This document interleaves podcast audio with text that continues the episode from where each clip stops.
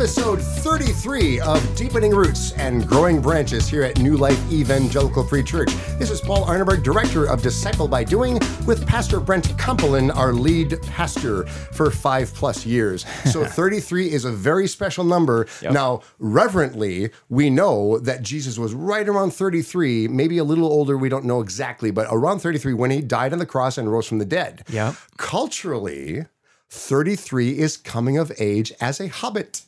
So if you were to read Tolkien, and in New Life we have many Tolkien fans, and I, I believe in the listening audience too, many Tolkien fans. That would be John Ronald Reuel Tolkien.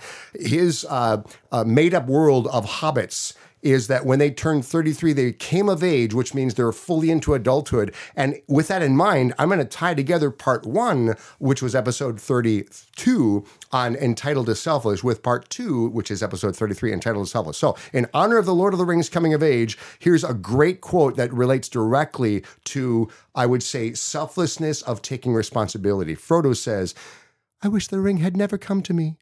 I wish none of this had happened. And then Gandalf replies, so do all who live to see such times, but that is not for them to decide. All we have to do is decide what to do with the time that is given to us. And that quote is, I believe, a profound way to say, you know what, none of us would have chosen the certain trials. Like Sure. James 1 2 says, consider it pure joy when you experience trials of many kinds. Yep. The Bible, especially the New Testament, is full of admonishments to be joyful in trials. We don't choose our trials, but we have a decision. Speaking of options in episode 32 and choices, we can choose to follow the Lord through those trials. And then how do we respond to those trials, which does relate directly to Entitled to Selfless Part 2. Yeah, absolutely. So thanks for that intro. I love that. I've, I've love read the uh, Lord of the Rings and, and trilogy and also The Hobbit with my kids. And I love doing all the voices. Yes. So uh, yeah, I've practiced a few of those. And maybe sometime we'll do some readers theater on this podcast because I would love to. Uh, really nice because I love Yep. that as well. And I there's so many great virtues. And by the way, uh, December is often Lord of the Rings cinematic season because 22, 21, and 20 years ago the trilogy came out one t- one at a time. But Yeah. episode 33 Yep. is a good chance to bring back a full quote from that movie. Yeah, it's great.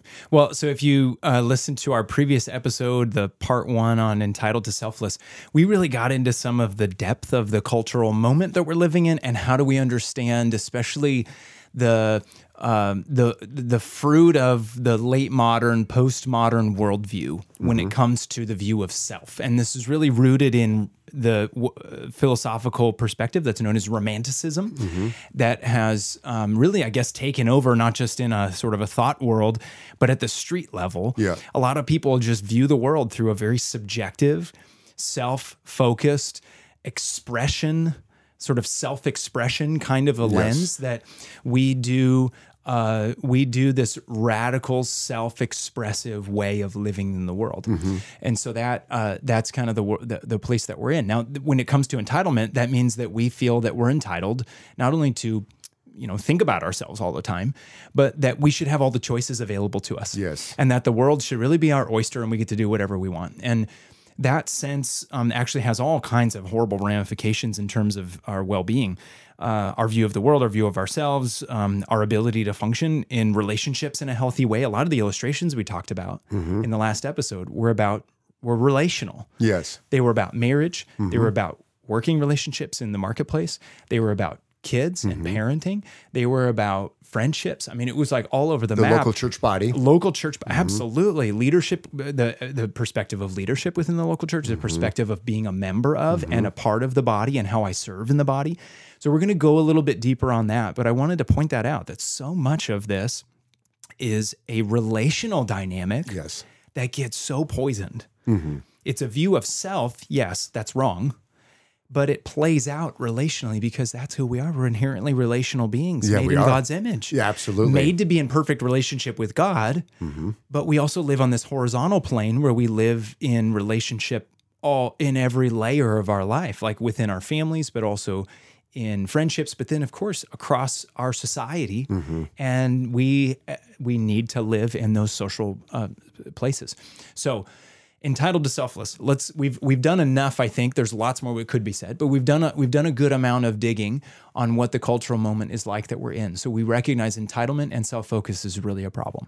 Where do we go from here? Because I think we need to talk about wow, what is the scriptures, what is the Bible uh, give us as a as the the real like God honoring biblical perspective on this. How should we view ourselves?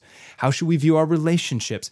I mean, really, uh, some of the things where I immediately go to is how Jesus lived in the incarnation and in his earthly ministry and how he walked through life with his disciples during his three years of public ministry, the people he interacted with, the things that he said to his disciples when they got super entitled Yeah. just sticks out to me like a, uh, you know, it's so powerful. Yes. Yeah. So one example, just to kind of get us launched here, if that's okay. Yeah, absolutely. Let's go right biblically. I was doing in my devotional reading just this morning. Ah, I timely. was, yep. I was sitting at Dunn Brothers, um, and next to the fire, it was nice and cozy. So hi to Wilson. Uh, Yep. And I was saying hello, waving at Wilson.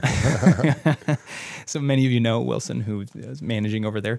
Um, and I was reading in Luke 22 about these, you know, final moments with Jesus and his disciples before he's arrested, before his crucifixion.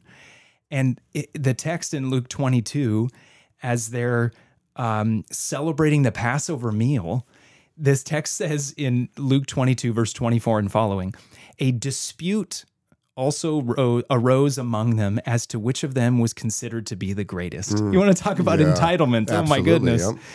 And Jesus said to them, verse 25, the kings of the Gentiles lord it over them, and those who exercise authority over them call themselves benefactors. Mm-hmm. But you are not to be like that. Instead, the greatest among you should be like the youngest, and the one who rules like the one who serves. For who is greater, the one who is at the table or the one who serves? Is it not the man who is is it not the one who is at the table? But I am among you as one who serves. Yes. as one who Whoa! He serves, just like completely blows their them out of the water with Mm-hmm. their entitled thinking of, oh, I wonder if I'm the greatest. And John, you can imagine the, the beloved disciple is maybe thinking, well, Jesus really loves me, and, and and then Peter, he's like, well, yeah, but he's given me lots of authority over all these other guys, and you can just imagine them going down the line and going, well, I've got this to brag about and that to brag about, and Jesus entrusted me with this and did this, and he just goes right at him. Mm-hmm. And here it is, Passover in the background is the Passover meal that's talking about a sacrificial lamb on Yes. behalf of the people so they can exit slavery in Egypt. Okay. They're celebrating this meal with all this symbolism. And right here at these very last moments before Jesus goes to the cross the next day, he looks at them and says, How can you say that? Hmm. Who's the greatest? Don't you realize what's happening here? I'm going to the cross for you. Of course, he doesn't say it in that exact way, right? Yes. But he's essentially saying, well, hold on. You guys think that the person sitting at the table is super important and that the servant is a nobody. He said, Don't you realize that I'm coming like the servant? Mm-hmm. And he's he just and this is a moment, you know, from John 13 and other passages where this is where Jesus had washed his disciples' feet and he says, this I've given you an example. You need to be like me. Mm-hmm. You serve. You you're going to be the, the greatest of all is the servant of all. Mm-hmm. And he showed us by his example. So even just to like launch us into what how do we go from entitled to selfless? This story just like smacked me upside the head this morning. Yes, a great just so timeliness. and again, you mentioned John and Peter. Let's not forget that John and his brother James were the Yes. sons of thunder. Yes. And so we often think of John, at least if you just do a cursory reading of John and the letters of John and even Revelation, that he was a humble guy because he was a loved guy or a Mm. beloved guy. No, he was uh, a son of thunder would imply that, well, he's the one. John and James Yeah. said, Lord, should we call fire down from heaven to consume our enemies? Yeah. I think the Samaritans, he was trying to uh, destroy them by fire like Elijah and Elisha uh, smote their enemies. Uh, but no, John had to be chastised by the Lord. And then, yes, he was the disciple Jesus loved in the sense that in, in the Gospel of John, that was a self uh, humble modifier of, of who he was. Yep. But so we don't have to say if you are a person that does struggle with selflessness or selfishness and you struggle with ambition and, and even narcissism, don't think you're beyond the Lord's redemption Yeah. and, and restoration. So John himself might have been the worst, possibly, him and James. And by the way, by some another irony, Brent, uh, his brother James was the first martyr. Yes. He was the first after Stephen, of course. Stephen was martyred in Acts chapter 7, but then I think it was in Acts 12, the first apostle to be martyred Yes. was James, one Yep. of the sons of thunder. Yep. So by some again, paradox. I like that word that it's it's an unexpected twist that the sons of thunder, one would be humbled to uh, to be the one that wrote a lot of the New Testament. The other was humbled by being the first apo- apostle martyr, and yet they were the ones before they were fully into Jesus' um, likeness through through his resurrection and, and, and his giving of the Holy Spirit. They had to be refined a lot. It wasn't just Peter who's famous for putting his foot in his mouth. It were the Yeah. sons of thunder. Yeah, exactly. I, the the very next couple verses, if you go down to verse 31 in Luke 22, Jesus looks straight at Simon Peter. Oh, yes. Mm-hmm. We're talking about Peter and he says, "Simon, Simon, Satan has asked to sift you all as wheat, Hmm. but I have prayed for you." Simon, that your faith may not fail. And when you have turned back, strengthen your brothers. And of mm. course, it goes on to say, you know, he goes, Oh, I'll, as we know from John 13 and other passages, Peter's just this one who goes, I'll never abandon you and I'm to die with you. And I'm going to, he's just talking a big game. Mm-hmm. Yeah. And when push comes to shove, he denies Jesus. And then he goes with his tail between his legs, cry, you know, weeping Yes. as Jesus goes to the cross because he has been, you know, he's, he's, he's turned his back on him. So this, who's a dispute of who's the greatest, Yes. it ends up just crumbling as Jesus goes to the cross uh, Mm-hmm. and really puts this sort of entitled or maybe puffed up way of them viewing themselves, it just all comes crashing to the ground. That's right. And I'm just going to give a quick shout out for our brother Peter. Uh, he was my confirmation name when I was uh, confirmed as a Catholic. This is 2 Corinthians 7:10. Godly grief produces repentance that leads to salvation without regret, Yeah. whereas worldly grief produces death. Again, if you are listening, we always try to bring it back to application, even though there's a lot of cultural references, a lot of theological and biblical references. If you are sitting there and you admit to narcissism, to selfishness, and to ambition, uh, remember that if you really repent and seek the Lord for what the, His dreams are for you and how to submit yourselves to Him and not call down fire on your enemies, then uh, that grief, that repentance will produce godliness. But don't take your grief and make it despairing and make things worse by running from the Lord in your uh, struggle with being selfless, like Yeah. Christ is. Yes. Yeah. And one of the, like in this example that we just read of Jesus at the Passover meal and looking at his disciples and just teaching them right in this moment, like what matters when it comes to these things that you serve. Uh, the ultimate, like I, like we were just describing, the ultimate example of this is Jesus himself and what he has done. And we were kind of talking as we were prepping for this episode that uh, a, a, a passage that keeps coming to our minds as we go through a lot of these transformational outcomes, is especially as we look at Jesus as like our model and example and just following him and doing things in the way that he does, is Philippians chapter two Love it.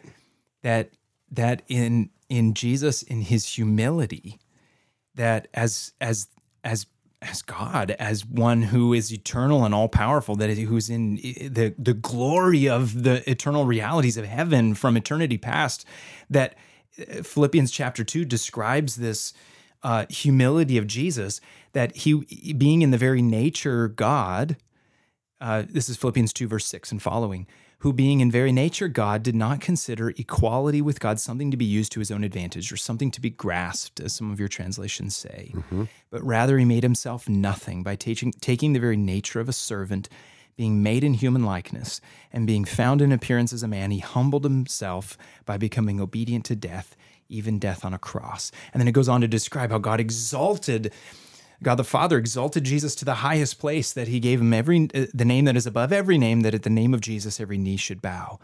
There's this sense of how we live with the curse of sin and in our own sinful hearts that we just naturally are going to look at ourselves and try and have disputes arise as the disciples did about who's the greatest. That's right. And Jesus, in his incarnation, in his life and ministry, and then in his death and resurrection, has just destroyed our entitlement. Mm-hmm. Absolutely blown it out of the water. Yep. Because of anyone who could be entitled to be Jesus. There's nothing more entitled than being the Son of God, equal to God, and having all the riches from before the foundations of the world from eternity past. Yes. There's nothing more entitled possible, and there's nothing more humbling for than that person of the Godhead, the second person of the Trinity, to give all things up. He emptied himself and became obedient to death, even death on the cross. And by the way, that's after 33 years of perfect obedience on the earth. And then God exalted him to the highest place. And so, similarly, as little Christs, which is one definition for Christian, we are little Christs,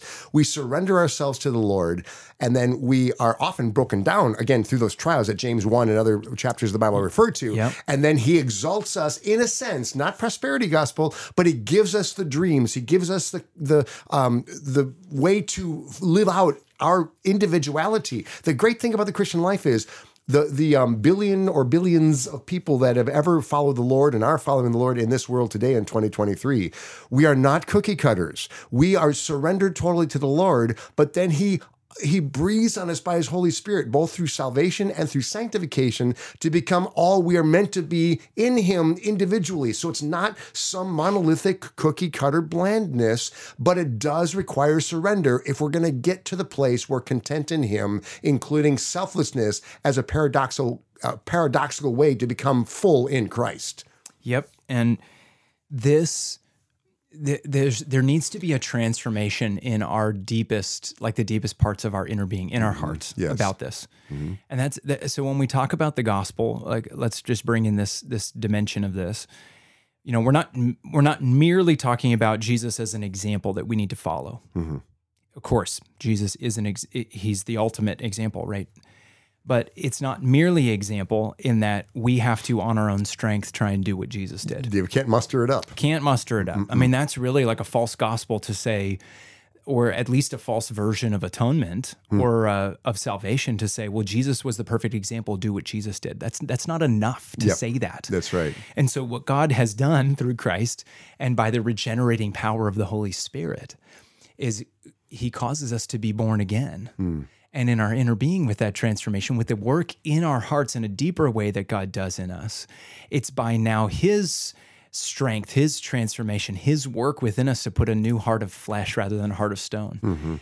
Enabling, empowering by the Spirit to have us walk in obedience and love for God and not a way that it's working and earning in terms of works righteousness, but is genuine obedience and love in a way of, of walking with our Heavenly Father. And so um, the gospel message is yes, move from entitled to selfless, but it's not a, hey, uh, you can do it. Yes. Yeah. You move from being entitled to selfless because you can just make that choice. You can turn that corner on your own. That we recognize that the good news of the gospel is that God will put new desires in your heart as he does his sanctifying work within you. It's not just merely about your effort. So I wanted to be careful to parse that out because sure. it's very, very important Yep. that we understand the full orbed understanding of the gospel in that way. especially with two energetic go getter type A's like us. Yeah. It reminds me of Keith Green, one of my favorite musicians. He says, um, "I tried but could not refuse. You gave me no time to choose. You put this love in my heart." It's Yep. very sovereignty of God focused. It's like God gave me the love in my heart, and and you said the word cause. He causes us to be born again, and then 1 Corinthians three says God causes the growth. Paul watered and or Paul planted, Apollos watered. God causes the growth. That is a good theology to say it is out of my hands. Therefore, if you are trying to muster up sanctification or certainly salvation, but either one are pure grace, you're going to miss the boat and you're going to be frustrated all your life Yeah. because you think you can manufacture Christ-likeness. It's only by His grace, but it does take by some mystery our surrender and our submission. Yes. And don't be fooled. You know, just want to be careful again to say this is making keeping our eye on the gospel. Don't be fooled that somehow if you can be selfless enough that you'll be good enough for God. Ah, yes. That's a lie. So when we talk about these transformational outcomes, but especially something like this, I think a lot of us can sort of still view our lives as though we've got a scale in front of us Ah, yes. you know, like uh, Lady Justice holding the scale, and Mm-hmm. uh, you've got uh, this sense of can I put enough good merit on one side to outweigh my bad? And it just throw the scale away, people. Yep. Like Jesus has fulfilled the law on your behalf. Mm-hmm. His his righteousness is covering you by His grace. It's a gift. Like you can't earn it anyway. so just right. give up doing that. But it's it's not give up in the sense of you don't care. It's a sense of of repentance and surrender to the Lord to walk then in the light of his grace, the lavish love that he's shown you in uh, that God the Father has shown you in Christ. And that um, another another dimension to put on this is in order to see that reality clearly that me trying to be selfless and doing like kind of do gooding, if you will. yeah. Do gooding is not going to get you to heaven. Yes. But one of the ways that God will help you understand A, that you need Him and you don't measure up, mm-hmm. but B, to help you grow in selflessness and to slay that idol of entitlement. Mm. In, in his sanctifying work in you, you mentioned it earlier, and I want to make sure we highlight this. It's often through difficulty, Yes. Trials, trials, suffering, mm-hmm. difficulty, failure. persecution. Yeah, things that come up again because what ends up happening is when you have a when you have a, an idol of self, when things are going great, the idol of self looks like it's working just fine for Ah, you. yeah. As if that caused your prosperity and Exactly. your contentment. You can Yes. start to believe in the lie that boy, I'm I'm I'm a pretty good person. Ah, oh, Like I, yeah. I'm doing I'm doing real good in my career. You know what? I dropped some coins in the Salvation Army bucket on the outside of the grocery store. Mm-hmm. Uh, I wrote a couple Christmas cards to you know my my you know my in-laws. and, like- and then boy, pat myself on the back. Life's going pretty good. I waved at my neighbor. Yeah. It's the most trite things I think you earn. Sometimes we still view the world through that scale. Yeah. Like we're we're trying to weigh the good and the bad.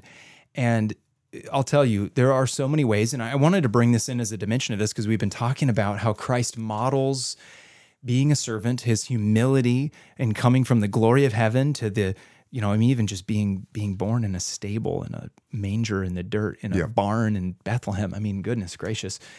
Um, the book of Hebrews describes this in a very poignant way yes. chapter 5, Hebrews 5, is describing the humility of Jesus in how, in his earthly life, not only the example he has, but in that, in a way, how he entered into the mess, the the the reality of our sinful world as the sinless one, but that he wasn't avoiding the pain and suffering and difficulty that comes with him like really genuinely being our substitute for sin. I mean, he mm-hmm. went to the cross, the mm. ultimate, paying the ultimate price.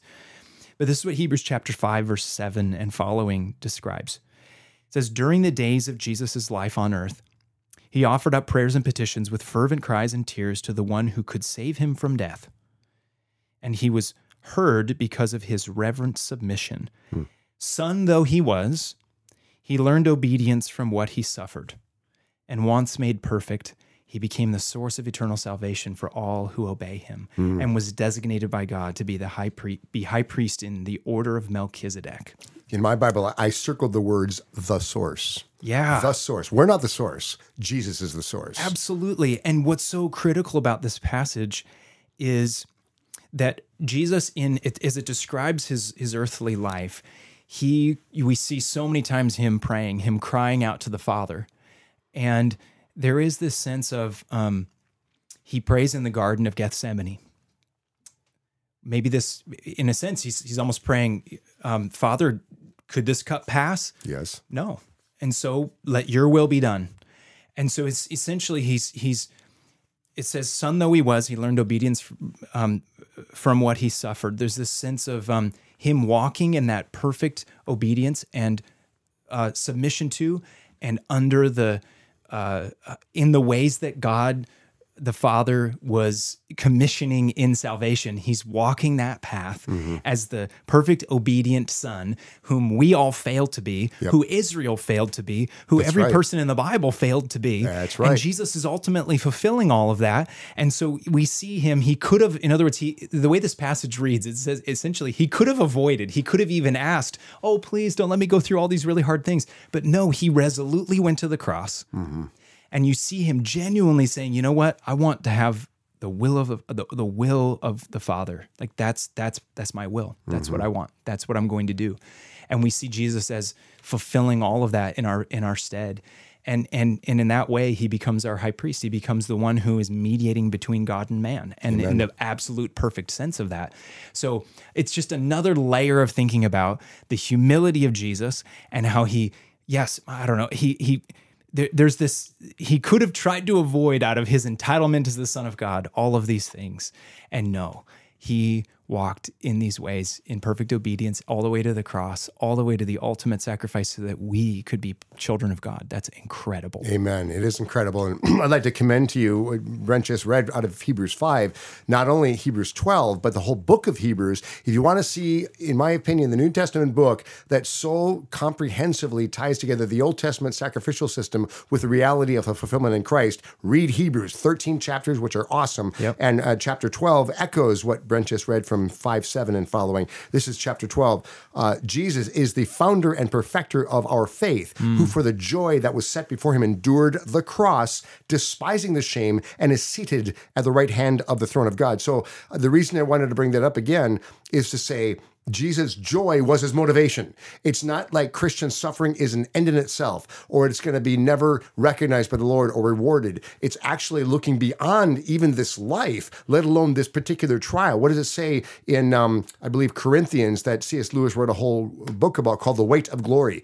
This light and momentary affliction is uh, building for us, I think, what's the verb? An eternal weight of glory. So think of those little things. And so when you are persecuted, when you are inconvenienced, as I've often said, to the point of inconvenience or persecution or death, know that the Lord is working in you when we're submitted to Him. Uh, and Peter actually goes so far as to say, don't think that when you're uh, uh, suffering for your own sin, Yeah. there's any benefit. It's when you're suffering for righteousness' sake, which is so counterintuitive because Yeah. we think that if we are doing a good job, we'll get a pat on the back like a, like a Boy Scout doing a good turn daily. No, we have to do it in the name of the Lord and in the name of accepting suffering and also being not left to our own devices, which are so easy to be deceived by. Yeah, exactly. And so we've we've covered a lot of ground here with just some biblical examples, but also um, contemplating the beauty and the glory of Jesus and what He has done for us.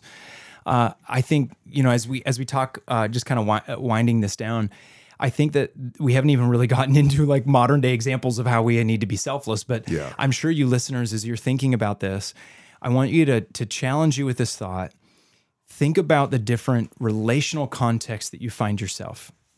Um, we talked about the dynamics here that affect us so much relationally, like entitlement becomes a relational issue. Think about uh, who you have in your family, whether that's a, a spouse, a parent, uh, a, a child, um, a grandparent, an aunt or uncle, f- family dynamics.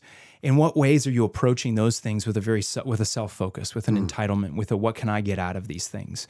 Think about the workplace. In what ways are you approaching that from a what can I get out of this? What am I entitled to? How can I get to the next level rather than how can I serve? How can I come in and and and, and help these people? How can I move the team along? How can I have that approach?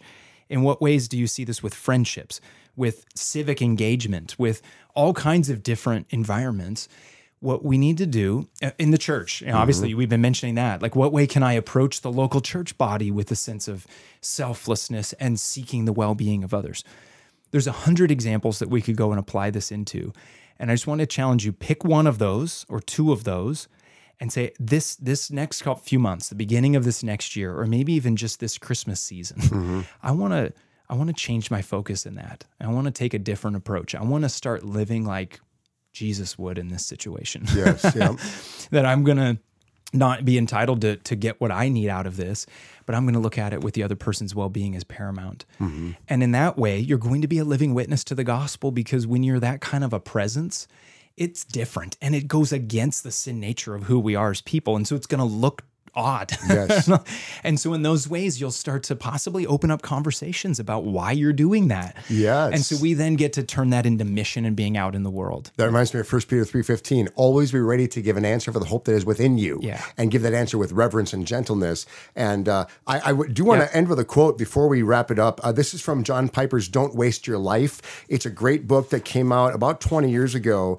And uh, in fact, I'm just looking up the date, 2003, exactly 20 years ago. And this is right in the middle of one of my favorite chapters called Risk is Right. So as you think about application to this two part episode entitled as Selfless, it's not being selfless as an end in itself, it's being selfless to reach out to others, including your own families and church and business and, and everyone you know, let alone the whole world, for the sake of the Lord. And John Piper says this, and I quote, Now, what about you?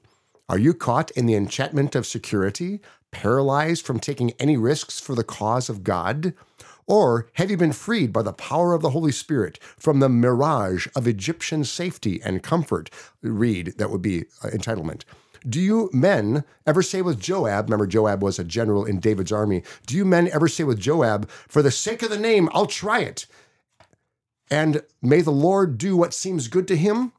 And do you women say with Esther ever, for the sake of Christ, I'll try it. And if I perish, I perish. So that challenge from Pastor John Piper, a doctor of theology, uh, is to say, think of ways to go from entitlement to selflessness in the name of the Lord, not just as an end in itself for your own Christian walk, but reaching out to others so the power of the Holy Spirit, by the blood bought salvation Jesus gave us in the cross through the manger at Christmas, may we be that light to the world and take risks for Him, sacrificing our entitlement for His selflessness and His kingdom, which is coming soon to an earth near you. Amen. Amen. This is Paul Arneberg wrapping up 2023 with the deepening roots and growing branches. We're so glad you stuck with us now for these 33 episodes. Look forward to the new year with more episodes at New Life EV Free Church.